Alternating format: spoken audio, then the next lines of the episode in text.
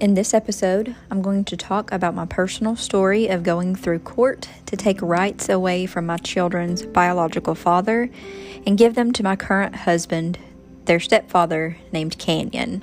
I believe this will help encourage and inspire you to ask God for a miracle and to ask God to make a way for something you desire, even if you have to pray about it for a long time. Telling you some backstory will help the rest of this make sense to you. I was married to a man who I had a child named Krista with. When she was three months old, he shook her. She survived it, but had very severe brain damage. We had to be investigated and go to court to determine what DCS and the court and the judge wanted to do about custody and rights.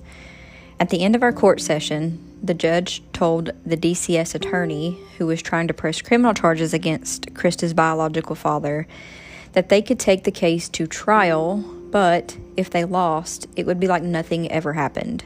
And so DCS ended up making a deal with my now ex husband, and I had no say in anything. I just had no control over anything in that situation. And so they told me the deal was that they would not pursue criminal charges if he would plead guilty to neglect and agree to supervised visitation only at my discretion.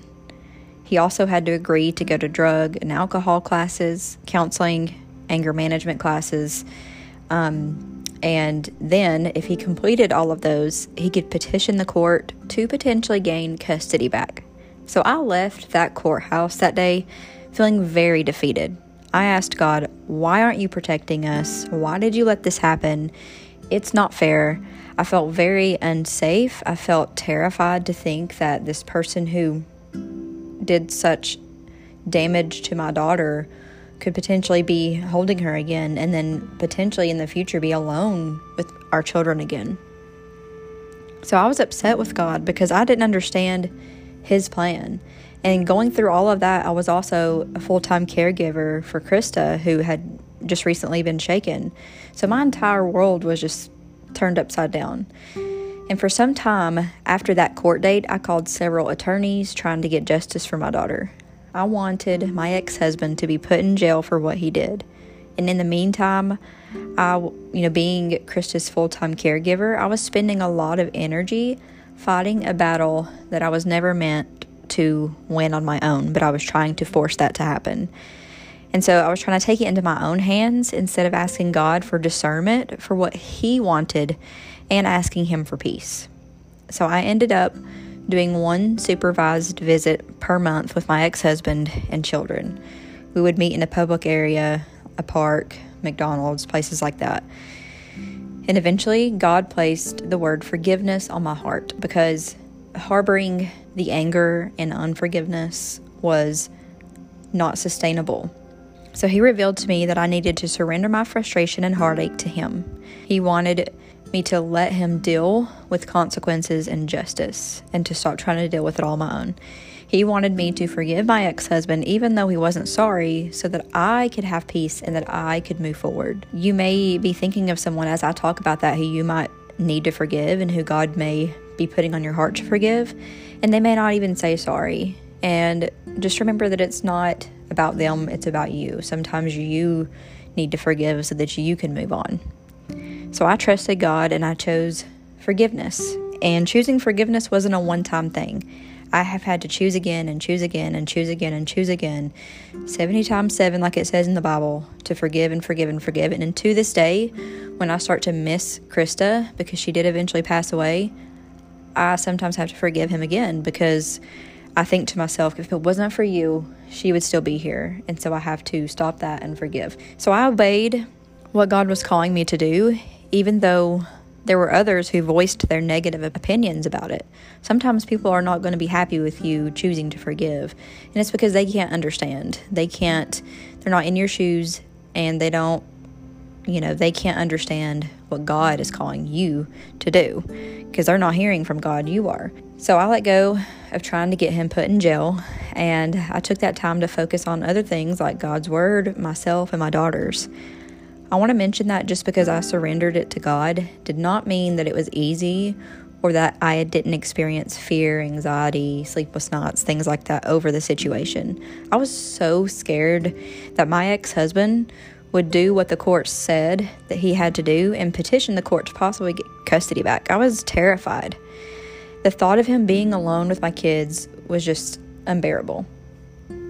It made me sick to my stomach. And so when I began thinking about the what ifs, I had to remind myself God is still in control of the situation, and I just have to trust whatever happened and trust that it was His plan. So I still remind myself of that when I face something that scares me. So when you find yourself thinking about the what ifs, you can come up with a million scenarios in your head. The what ifs, the what ifs. But that is not helpful. It doesn't serve you. And so what does serve you is just surrendering it to God and understanding that He's in control of your life and the what ifs you know, have no place because he is the one who's in control and he's going to work it out for your good. So some time went by and it seemed as if my ex husband was not going to petition the court, even though he constantly threatened to if I didn't comply with what he wanted as far as like visits with the kids and stuff. So I got married to my current husband, Canyon, in 2019, which was over two years after Krista was originally, you know, shaken. So the last visit that my ex husband ever had with our kids was the month before I married Canyon. And so, for whatever reason, after I married Canyon, my ex husband avoided doing visits. And he blamed everything on me for not doing visits, but I never kept, you know, I never kept them from happening at least once per month. So, I met an awesome attorney at the Children's Hospital who advocates for patients there. I just happened to be um, at the hospital with Krista for something, and one of the caseworkers told me that there was this new attorney and he's advocating for people and that I should talk to him. So I set up a meeting with him to ask what my options were as far as terminating rights because even though it had been two years since that original court date, since Krista was shaken, I was still praying for God to make a way for us to be able to terminate his rights. And so I was just frustrated because Canyon could never take Krista to appointments because he wasn't a quote legal guardian because her biological father still had rights. And so we could never make him the legal guardian.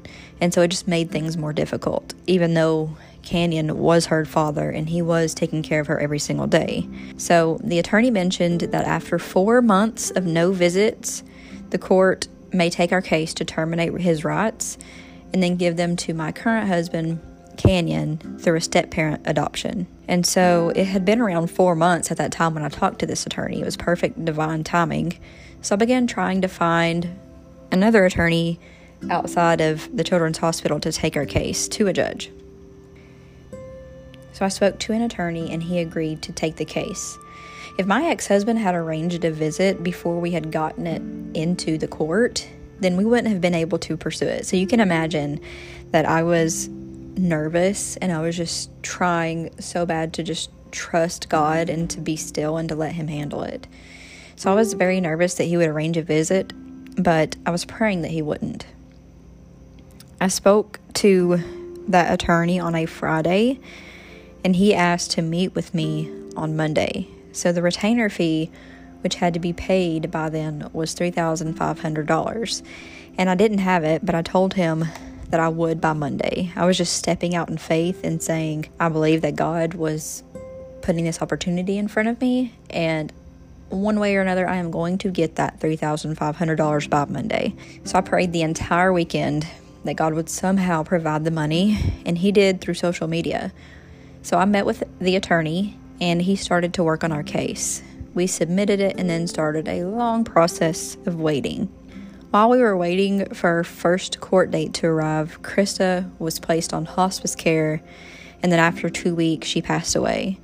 So I was sad that she didn't make it, you know, long enough to be able to change her last name and to be adopted by Canyon. And because Canyon was a man who helped take care of her every single day, and I just felt like she deserved to have his last name and he deserved for her to have his last name. And also, I was hopeful that, you know, she would never have to see her biological father again, which she didn't because she was in a much better place than Earth. So Our court date eventually arrived, and I was beyond nervous like, beyond nervous. I had a different kind of anger towards my ex husband after Krista passed away, which I was not expecting. I knew it would be very difficult after Krista passed away, but I did not realize that there would be this new anger inside of me that she was really gone from this earth. So I had to pray for God to help change my heart for that and also to just help me get through all of those emotions during such an emotional time. So the day before we had our court date, Canyon and I circled the courthouse seven times in prayer. And we got this concept from a man named Mark Batterson, who wrote the book The Circle Maker. Um, we love that book. I highly recommend that book. And so I had been praying for three years at that point for God to make a way for us to be able to terminate my ex husband's rights. I was nervous yet so excited to see my prayers being answered right before my eyes. So, on the way to the courthouse, we played worship music. We were in complete surrender because God was the only one who could work out this situation for our good, and we knew that. So, our first court session lasted all day. My ex husband was fighting against terminating rights, even though at that time he hadn't seen either child in over a year. So he was on the stand the entire day, and it was agonizing for me. His attorney kept bringing up things that were completely irrelevant. I left feeling exhausted, but also hopeful. Our attorney said that he was surprised we'd be going back for another day because it's usually decided and done all in one day. We did the same routine for the second court session day, and we prayed around the building. We asked others to pray for us. We prayed on the way to the courthouse and all through it. I can't even remember a moment that I wasn't saying some kind of prayer in my head. So I was on the stand the entire day. I was also around seven weeks pregnant and very nauseated at that time. So my ex husband's attorney tried his best to frustrate me the entire six hours.